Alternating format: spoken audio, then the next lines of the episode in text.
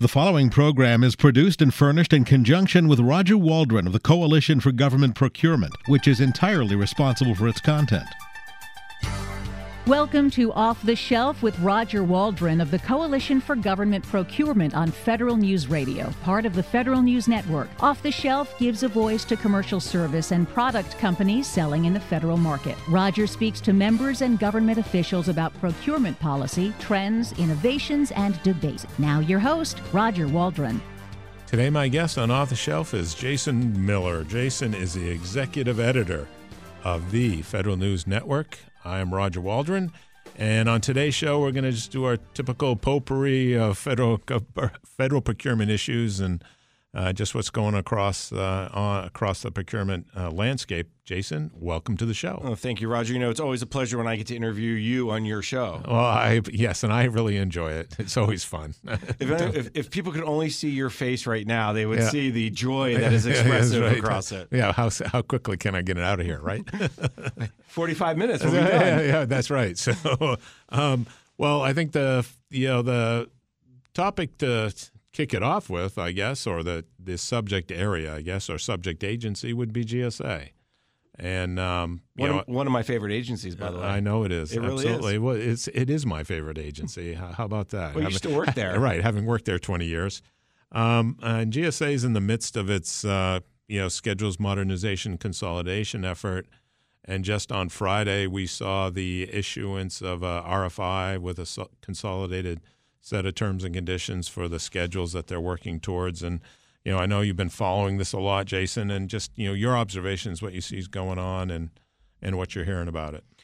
Well, this RFI is interesting because first of all, it's it's one of those steps that is necessary and important as they get down to consolidating these 24 schedules into one, and they still have that date of October 1st, 2019, which uh, I have to say it, it, seems to be coming really fast to get a lot of work done. Yes, it's uh, it's an aggressive date, um, and, and, it is to get a, to to go through 24 different schedule solicitations to try to harmonize the terms and conditions to address the line item structure, and I know they want to incorporate NAICS codes into it as well. It is a lot of work that they've got to got to do, and and actually, it's um, gratifying to see that they've already taken the first step to put out this RFI and are seeking feedback from you know industry partners and stakeholders on you know what what the current you know set of consolidated terms and conditions look like.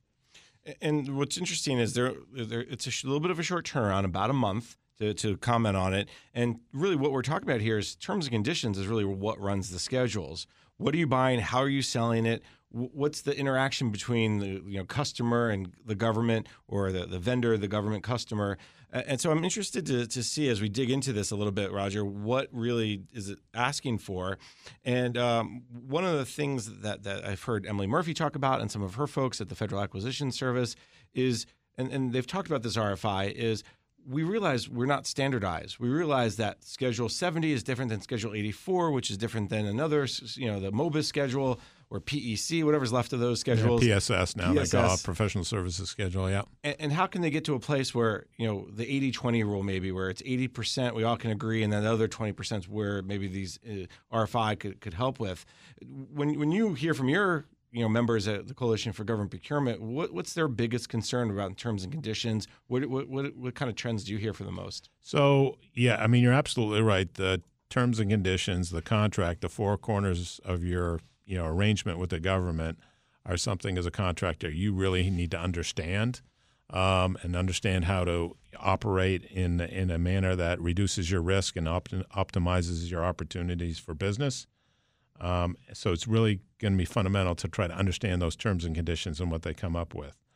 Um, and, and, I would say there's a couple areas. Your your point about 80-20 is a very good one, in the sense that there will be a standard set of terms that again everybody can agree on.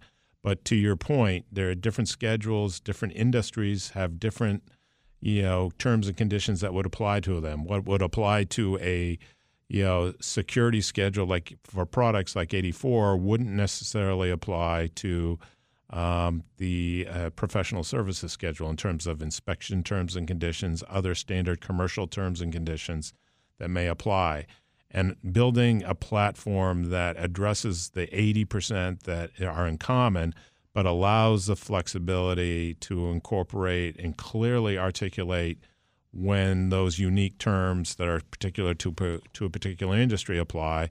You know, GSA that's where they're trying to get, um, and I think it's going to be like this step is a big step because to get that industry feedback is vital as part of that effort. And in our case at the coalition, we're you know we'll take a, because we have members across all industry sectors. We'll have a, the unique opportunity to be able to provide feedback across the platform, across the terms and conditions as to what should or shouldn't apply.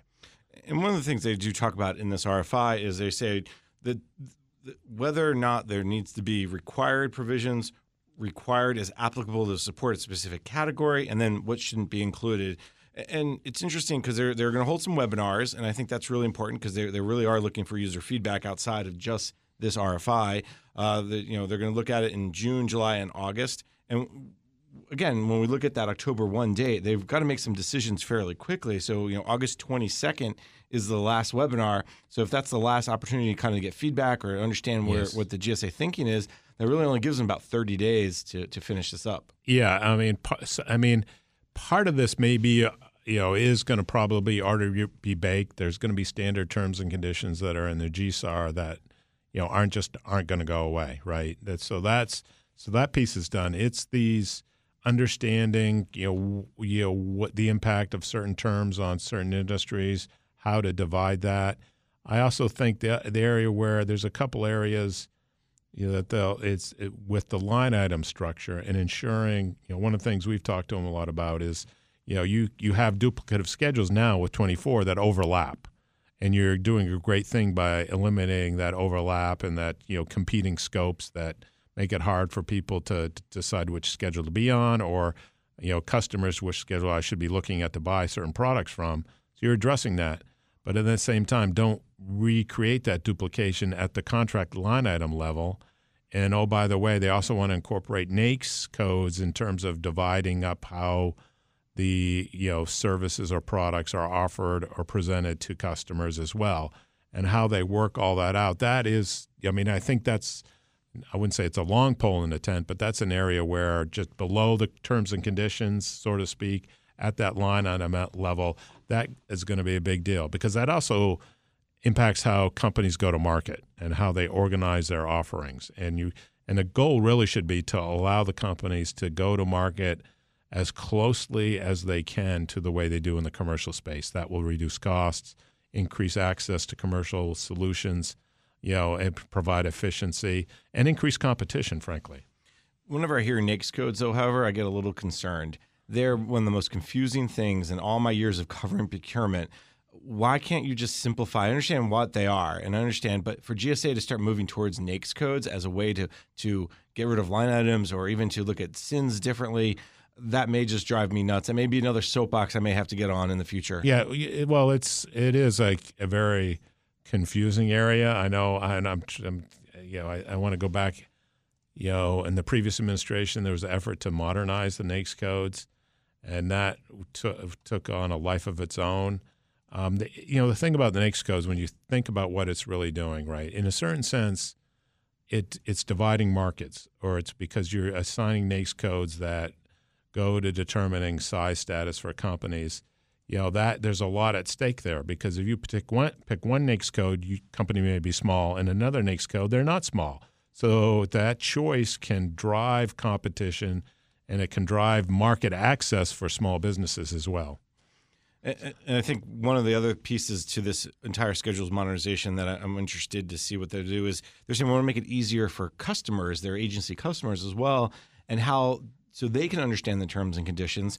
Because I think one of the complaints I've heard over, over time, especially around the GSA schedule, is not just the fee, which we can go down that path too if you want, Roger, but really it's really about the um, this idea of well, what am I buying? Who am I buying it from? And and and is it's, it's the price is based on the quantity of one, and and I think a lot of that is part of those terms and conditions. Whereas if you do go do your own contract or or use a an agency wide contract where you know a blanket purchase agreement or some kind of multiple award contract, you know your terms and conditions because you either wrote them or you were part of the writing of them, so you understand them better. So I think standardizing them and making them easier for for customer agencies is also a big deal that will come from the schedules modernization. Well, you know, I'm gonna you know back in the '90s and into the 2000s, one of the things we were trying to do for our customers when I was at GSA is make sure we publicized all those terms and conditions so that the customer had access to them so they could see actually what you know was impacting their transaction. You know the the companies had them because they negotiated directly with GSA and had their paper copies. That's aging myself here right?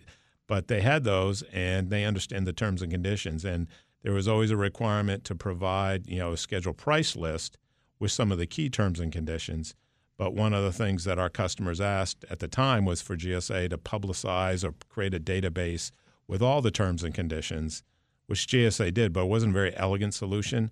You know, one of the things that this uh, you know consolidation will provide the opportunity to do is to better present the information you're talking about. It's a very good thing. You know, I, the the other aspect of that though is you know we, they could get through all these terms and conditions, set it up, issue the solicitation on uh, October 1st, they've got to also think about, and I know they are because we've talked to them a lot. They're thinking, you know, across their enterprise, what are they going to have to do with their systems to adjust to this? What are they going to do with eBuy? You know, are they going to make it more transparent across the schedules? All, all kinds of other questions yet to be addressed. But I think you bring up a really interesting point because let's be clear to the audience that just because they're going to launch this on October 1st does not mean they're going to shut off the other schedule. The other schedule will still be around for quite a while. I think this is a, a two to four year effort where they're going to slowly move vendors over to that consolidated one schedule versus just shutting it's not a light switch and i think people may get worried and i think agency customers may get worried if they just go oh, well, what am I going to buy? I don't understand how the buying. I mean, there's a ton. GSA understands the change management that's needed through this entire process. Right. They have a sort of phased approach where I think initially, you know, once they issue the solicitation, they're only going to be taking new offers on the new solicitation terms, but the other schedules will continue to exist for a time being. They actually talk about having 25 because they're adding the new one, right, for a period of time, and then to consolidate. And then one of the best things I've heard GSA say – is this idea that they're going to work with the companies. Lots of companies have multiple contracts because they're in different, you know, they cross different industries. That this goes to the whole scope and the artificial scope issues on the schedules um, that divide things artificially, not consistent with the commercial market. So those they they've consistently said we're going to work with the companies who have those multiple contracts, you know, to consolidate it to one, but the acknowledging you know their business imperatives and you know their unique circumstances and so and the working with those companies to get it done in a you know in an effective manner but it's not like you know overnight. It's a collaborative effort. So that's a good thing as well. The other piece of this is and i think we should look at this just briefly though is that if they consolidate the schedules they've added olms or other direct costs in there as a way to, to, to make it easier to buy a solution if you will whatever that means do we need schedules anymore? Can you just, I mean, or do we need GWACs anymore? Do we need multiple award contracts? I know everyone loves this idea of we got to have the more the merrier in some ways, but if you are improving the schedules to be one, to be to offer other direct costs, and eventually, if they can get Congress and, I, and correct me if I'm wrong, to approve their ability to do other than time and materials and labor hour contracts under, if they can do firm fixed price and they can do uh, cost plus type contracts under the schedules, could could you just have the schedules? Um, what just as the solution? Uh, not, I mean, not, that's that's one vision. Um, not a good I, one, I can tell. Um, well, I think there's. I mean, I you know I've um, you know commercial item contracting and cost reimbursement contracting. Should they be? You know, this is it's one thing. Let's when you're talking about the Alliant contract or o- Oasis or others where you where they specifically say, hey, you could do a commercial item order, you could do firm fixed price, you can do cost reimbursement. But it's primarily, but it's not primarily fundamentally a commercial item contract. The schedules are fundamentally commercial item contracts. And how are you going to incorporate cost reimbursement contracting into that mix with something that's a fundamental commercial contract? You know, is it, I would, if it's even possible, I would think it would have to be a separate schedule or some sort of division between that commercial, fundamentally commercial contract vehicle versus those other type, just because of all the differences and the cost accounting standards and all those things that would apply potentially apply.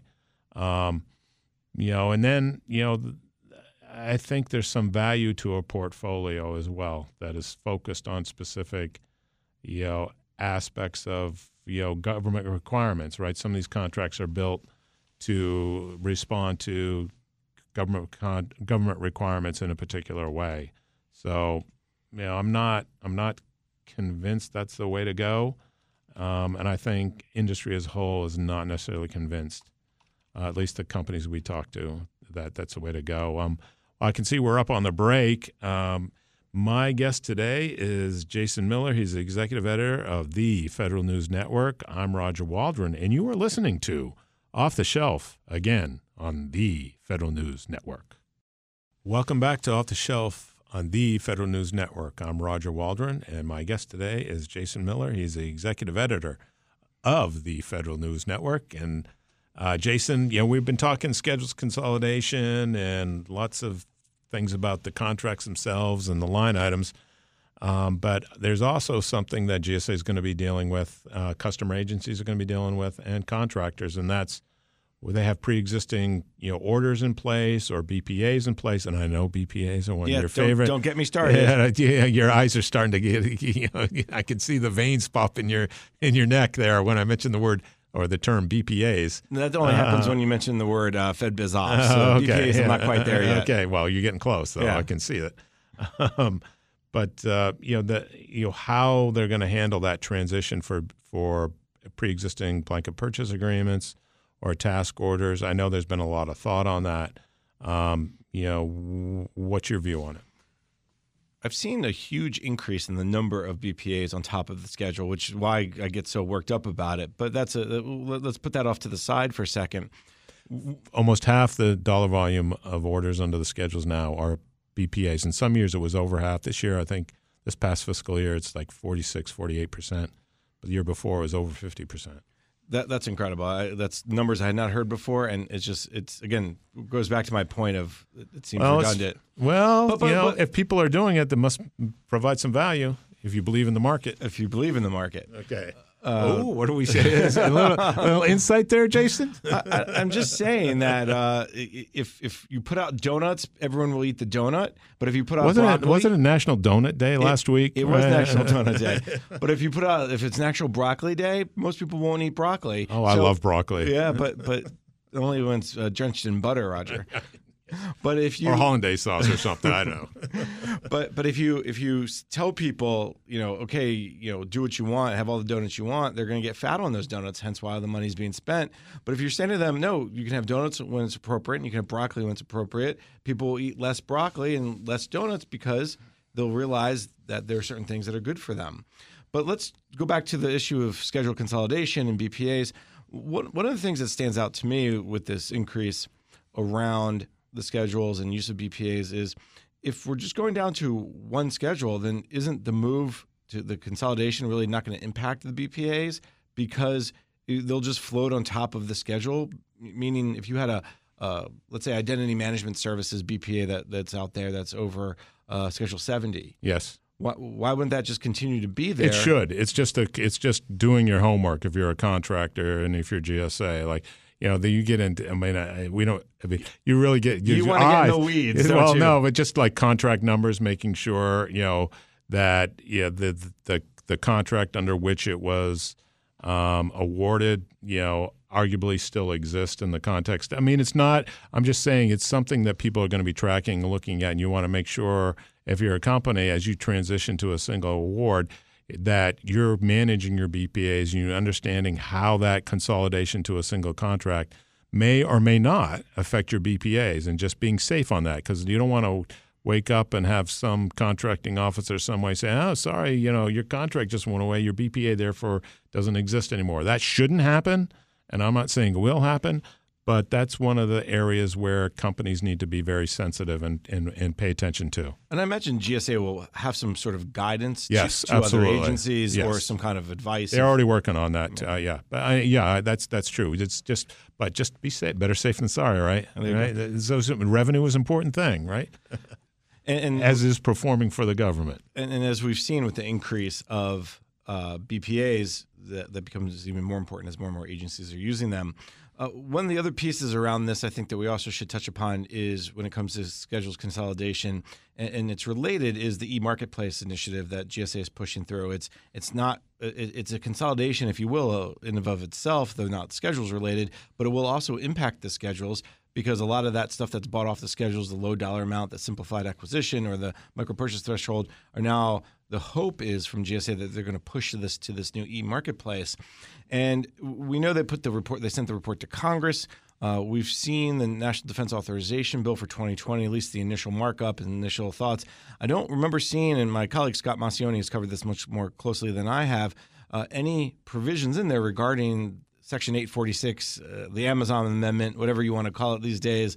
Uh, I'll be interested to see what comes up, whether it's a chairman's mark, uh, which I think comes out on Monday, um, or what else? Uh, what uh, what other uh, topics kind of rise? Yeah, there's nothing there right now. Um, the issue will be if something comes up in the markup, but. You know, it's interesting. You know, just on the on the e-marketplace, when GSA is consolidating schedules in the e-marketplace e-commerce world, they're actually dividing the market. And when you stop it, the irony of it is that you know while they're consolidating the contracts in the in the e-commerce world, they've decided to do a proof of concept, just focusing on the e-marketplace model uh, ha- GSA having identified three different models the e marketplace, the e procurement, and the e commerce p- platforms.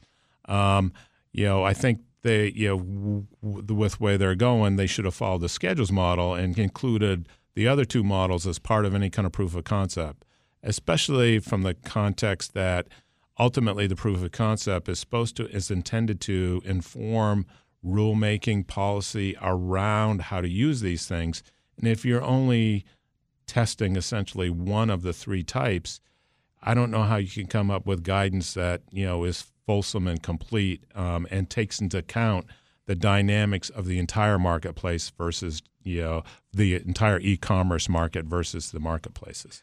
And I think uh, just to be uh, fully recognize this this discussion, this came up at the Coalition for Government Procurement Spring Conference, which uh, I can say after being uh, at your spring conference and your fall conference for the last 15 or so years, 20 years maybe, uh, it was a pretty good one. Yeah. Oh, thank you. Yeah, yeah you thanks. guys did a nice job. You had good speakers, a lot of quality content. Thank you. Well, I think we always do, but if that, if this is one of your highlights, I appreciate well, that. How, how about I, I, uh, This was the most more memorable. Okay, you know, good. Sometimes you get speakers who maybe don't say enough or don't make any news, but I think every one of your panels had Yeah. some. some and Emily did a great job with Uh, her I- presentation. Of course she did. Yes. I even got to ask her a question, and she harassed me. That's right. Um, But but I think that one of the things that came up at your your your, your spring conference was this this question of of how are you going to test? How is GSA going to test the other uh, ideas around e-marketplace, e- e-commerce, e-procurement? And they didn't quite have an answer for that. And I think that's probably the next answer that they really should provide because Emily Murphy has said before Congress, and I think she has said publicly many times that uh, um, we, we, we are going to have multiple. We are going to do more than one. We are going to look at this and, and, and try to see what works best.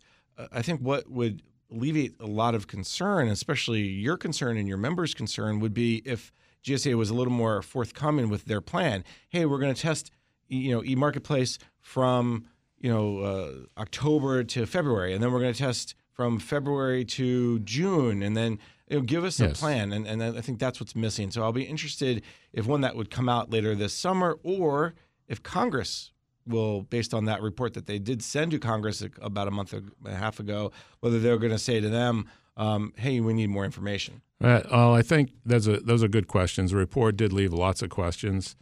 Um, you know, from from our perspective, the you know, the choice of the marketplace, which is at the platform level, the least competitive of the three types of uh, platforms were identified, raises concerns about potential distortion of the market, um, and also just you know where are um, you know GSA's customers on this. You know, you know, my sense is the Department of Defense is not an enthusiastic, enthusiastic supporter of uh, increasing the micro purchase threshold to twenty five thousand, which is a proposal GSA identified.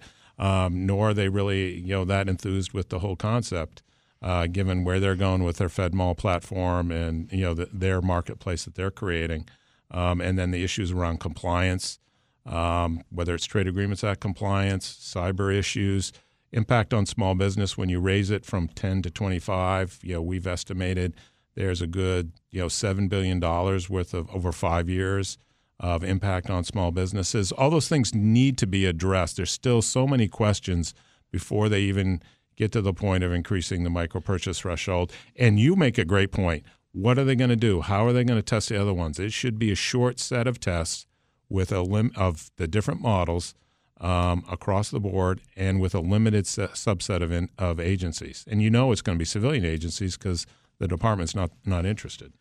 The other piece is, is you bring this up is the supply chain piece. So if you increase the micro purchase threshold to twenty five thousand, that opens up a big door for for supply chain challenges. I think we may talk about that later in the show, and then it also opens the door for okay, well, what can you buy for twenty five thousand dollars? And you know, you can buy a car.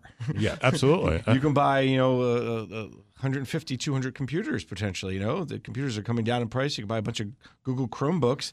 Uh, I mean, and then put them on your network, and boom, you have a problem. So I think you know until they address those types of issues, and they can't say the market will address it because the market hasn't addressed it in the consumer world.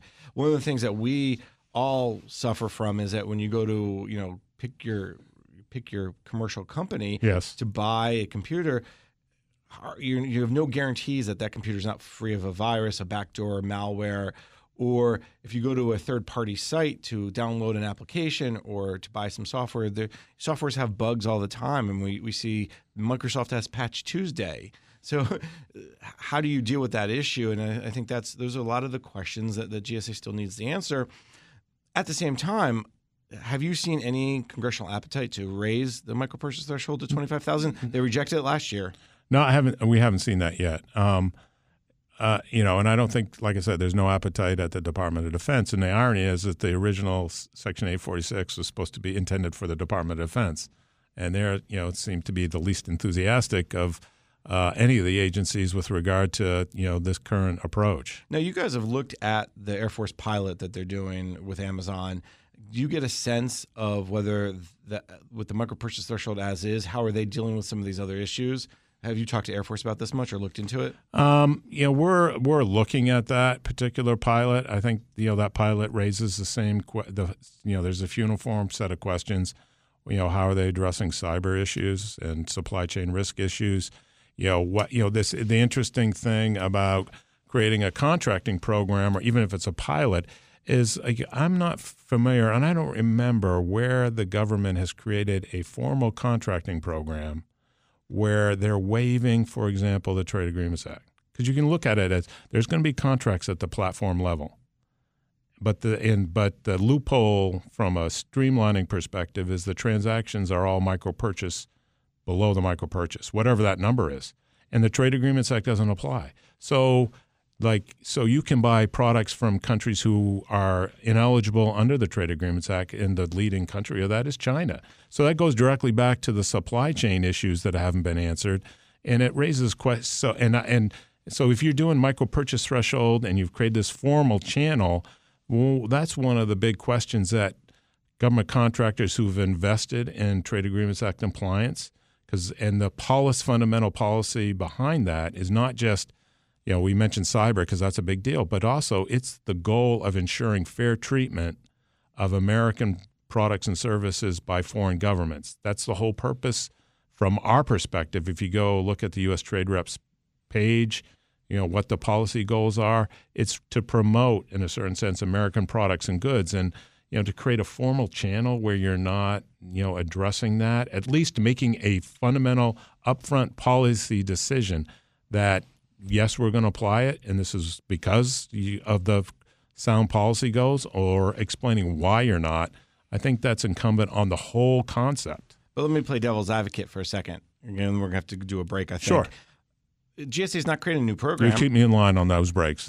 GSA is not creating a new program. They're just they're just expanding where you can use the simplified acquisition threshold or the micro purchases threshold, I should say, uh, through this e-marketplace. You can already do it now. You can put down your That's- credit card. I- I so think they're not a- creating a new program. Uh, I, I I don't buy the argument. This is why. From a policy perspective, the use of the micro purchase threshold and use of the credit card is like the least favorite thing you should be doing. In, in, in a, from a policy perspective, you sh- you, you the, uh, and it's counter to the whole category management best in class approach. There's contracts for all this stuff that are out there that have good pricing.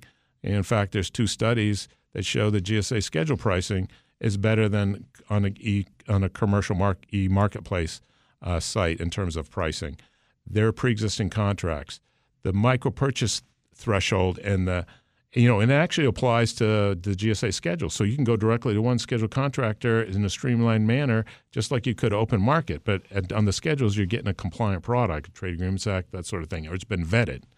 Um, the use of the purchase card in the market is for like one-off buys where it you can't you you're a local and you're going to go to the local Home Depot or buy something. It's not wasn't intended to be a purchasing program. And here you're in a certain sense turning eh, turning the procurement system on its ear to make the micro purchase threshold the purchasing program. It doesn't make a lot of sense from a government policy perspective. Um, and I know Jason's yelling at me now. He's giving me the look. We're up at the break. Uh, uh, my guest today is Jason Miller. He's the executive editor of the Federal News Network. I'm Roger Waldron, and you're listening to Off the Shelf on the Federal News Network. Welcome back to Off the Shelf on the Federal News Network. I'm Roger Waldron, and my guest today is Jason Miller. Jason is, is, the executive editor of the Federal News Network, and we're doing one of our potpourri of procurement. They like that potpourri of procurement um, discussions. And I need another P there to make it alert, uh, alliterative. I can't even say the word. So, um, but anyway, um, so one of the things that I know uh, you've been following, and there's lots of interest around bid protests generally, but also specifically some interesting cases on right now. And you know, in particular, I think Jedi is one you're following. What's the latest reporting on Jedi? Well, this is the DoD cloud program. Could be worth as much as $10 billion over 10 years.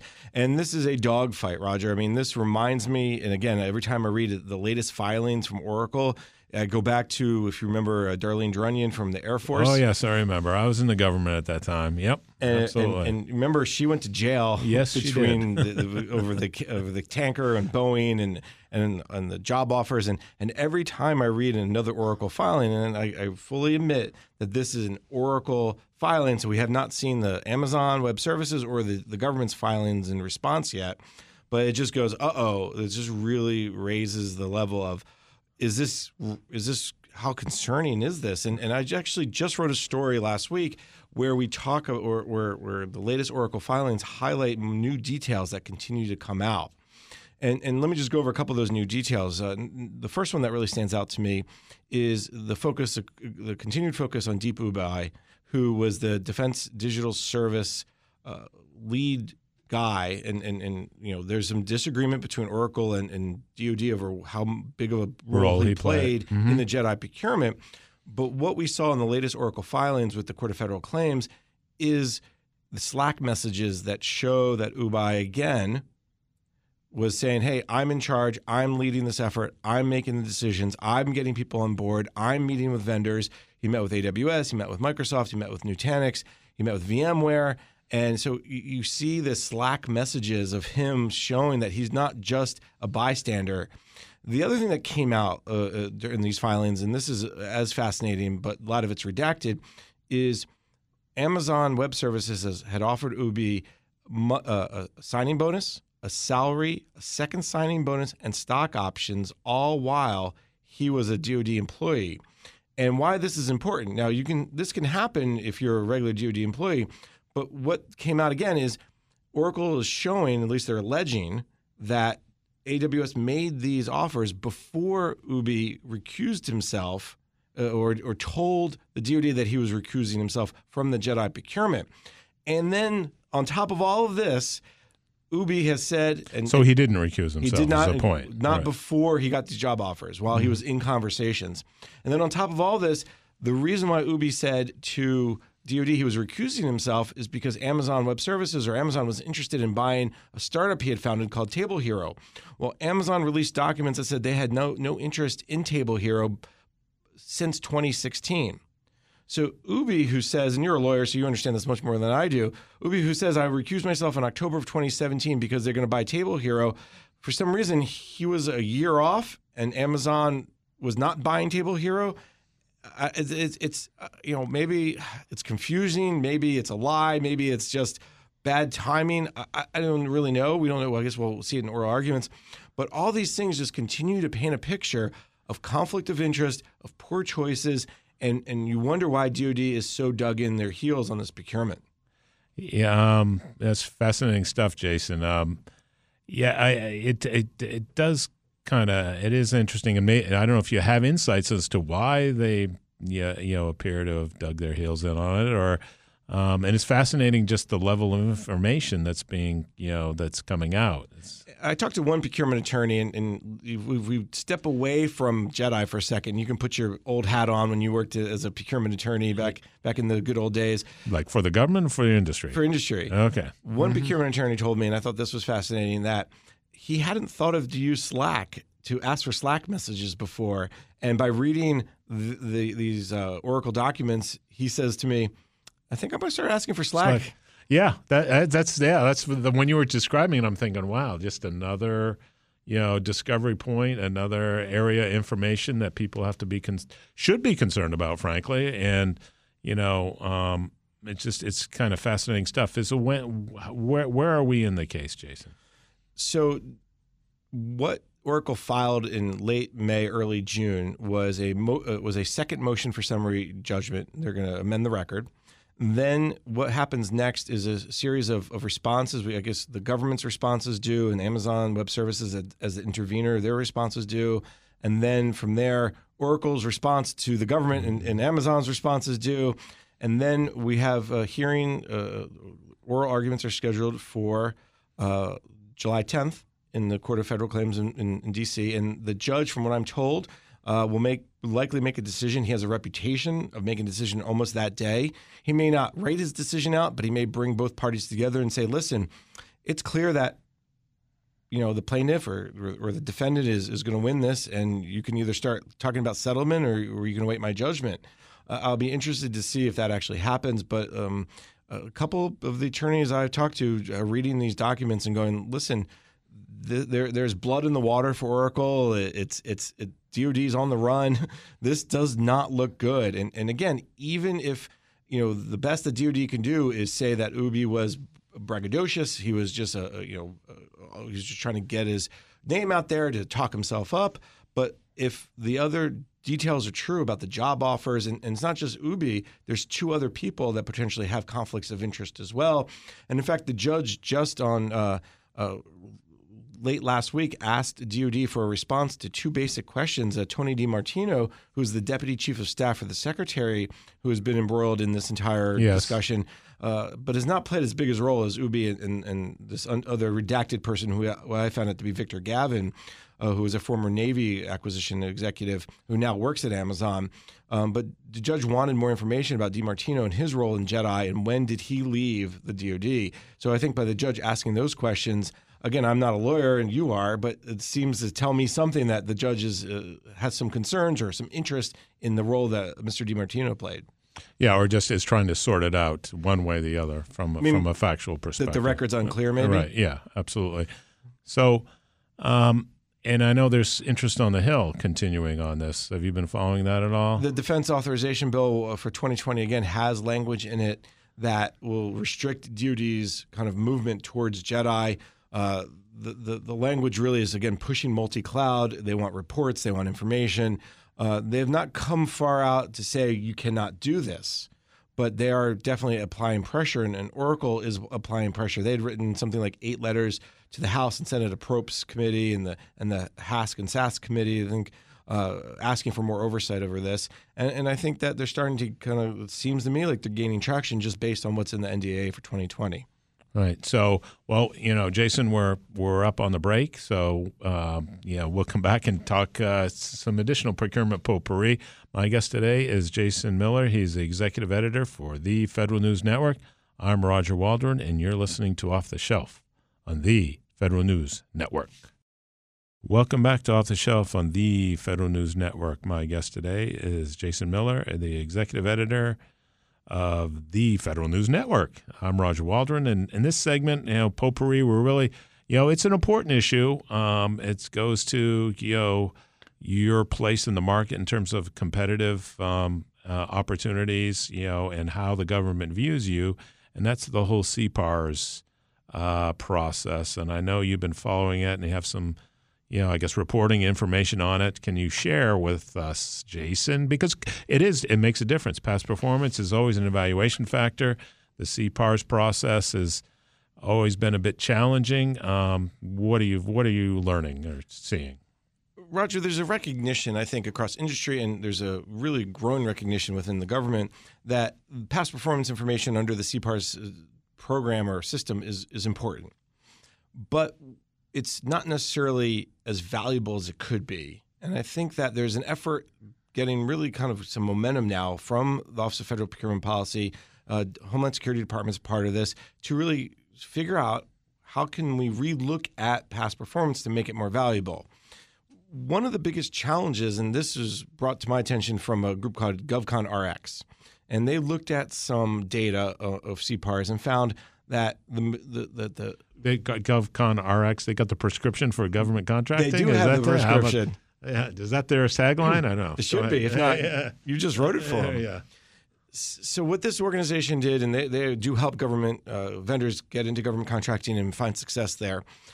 And it's made up of, of a lot of formers like Jim Williams from from GSA, like um, Michael Smith from DHS.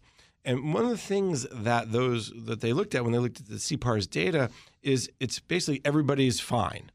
Right. They, uh, yep. There's no plus right one or minus one, but right. we're all fine. So it doesn't dis- distinguish or discriminate between companies. So the value is is is less and less, and if more and more, uh, if you will, contracting officers are putting their information in to say, yeah, yeah, Roger Waldron and Company is fine, even if you're not so fine. It's too much trouble to put say that Roger was good on these two things but bad on these three things because then you will bring your lawyer in and say no no no we want to uh, attest that and then you have to go back and forth. And it's easier for the contracting officer because they don't have enough time and they have so much papers on their desk to get through. It's just easier to tell Roger he's fine. And I think what OFPP and DHS and others in the government are starting to look at is well how can we make this a little bit easier? How can we standardize and simplify uh, th- this process. Could we use, and, and, here it comes, I know you're waiting for it, a Yelp like system, somewhere where there's some basic ratings or somewhere where you could give some comments, but there's not this consistent, always back and forth, and you can never get, have time to do it. Is there a way to maybe like like if you think about Yelp and, and Roger Waldron goes to a restaurant, you don't like the restaurant, you put your comment, the restaurant manager could write a comment on top of yours. Roger, I'm sorry you had a bad day. Uh, we are striving to fix this. We've brought this issue up to our kitchen and we're getting better. So maybe that could be something like this where the government puts their opinion, the vendor puts their opinion, and then and then it, you as the user could then read it and decide. But I think this is fascinating because so much about about past performance is so important to every contract, and, and this leads us down the other thing that they're starting to look at is again, we'll go back to your made up company, Roger Waldron and Associates. If you have a ton of private sector experience, but not a lot of government experience, how can you use that private sector past performance to to get a contract in government? Uh, somebody told me a story just recently as I was doing research for this uh, um, story uh, about somebody had you know six, seven, eight years of experience in the private sector and that counted for a plus one on their evaluation factor. But because they had limited government experience, uh, that didn't count for uh, much on the evaluation factor. But somebody else who had no private sector experience but had government experience got a plus 10.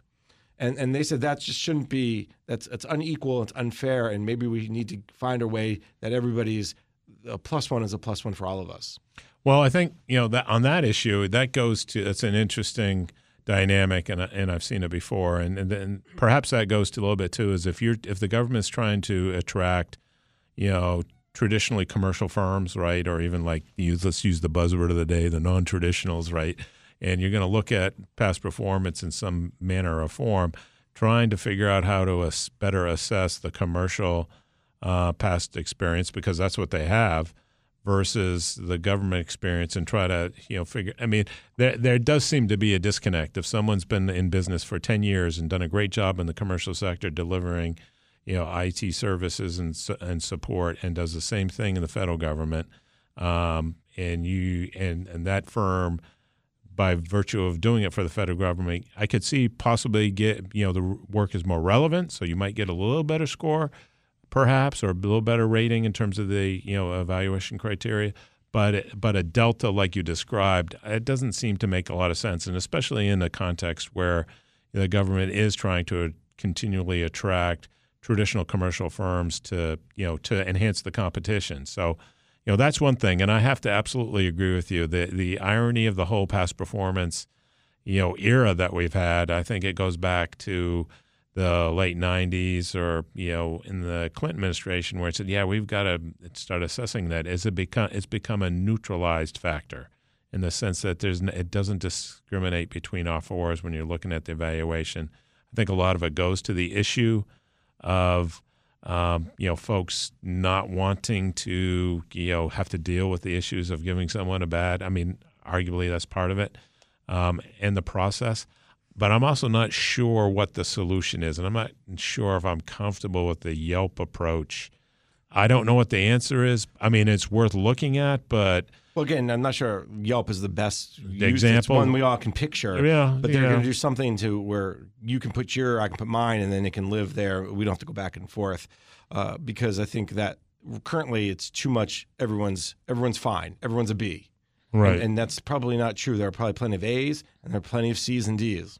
Right. Yeah, that, that that's true. And I mean, it's a it's a struggle, and and ultimately, what I what I used to see both in government and in industry is that part of any kind of source selection evaluation, you really couldn't.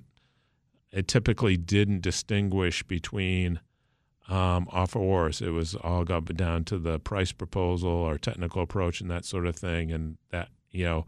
And there were risk assessments. There are risk assessments in those areas as well that can potentially make a, a, a distinguish things.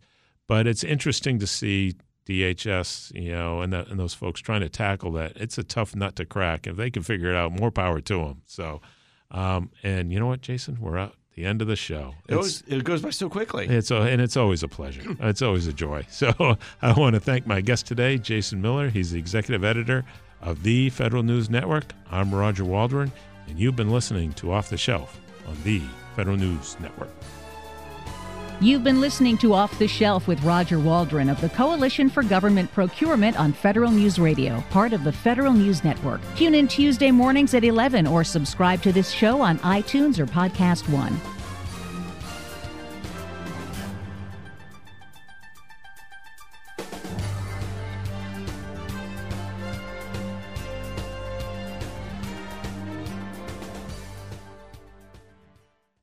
To be your best every day, you need proven quality sleep every night.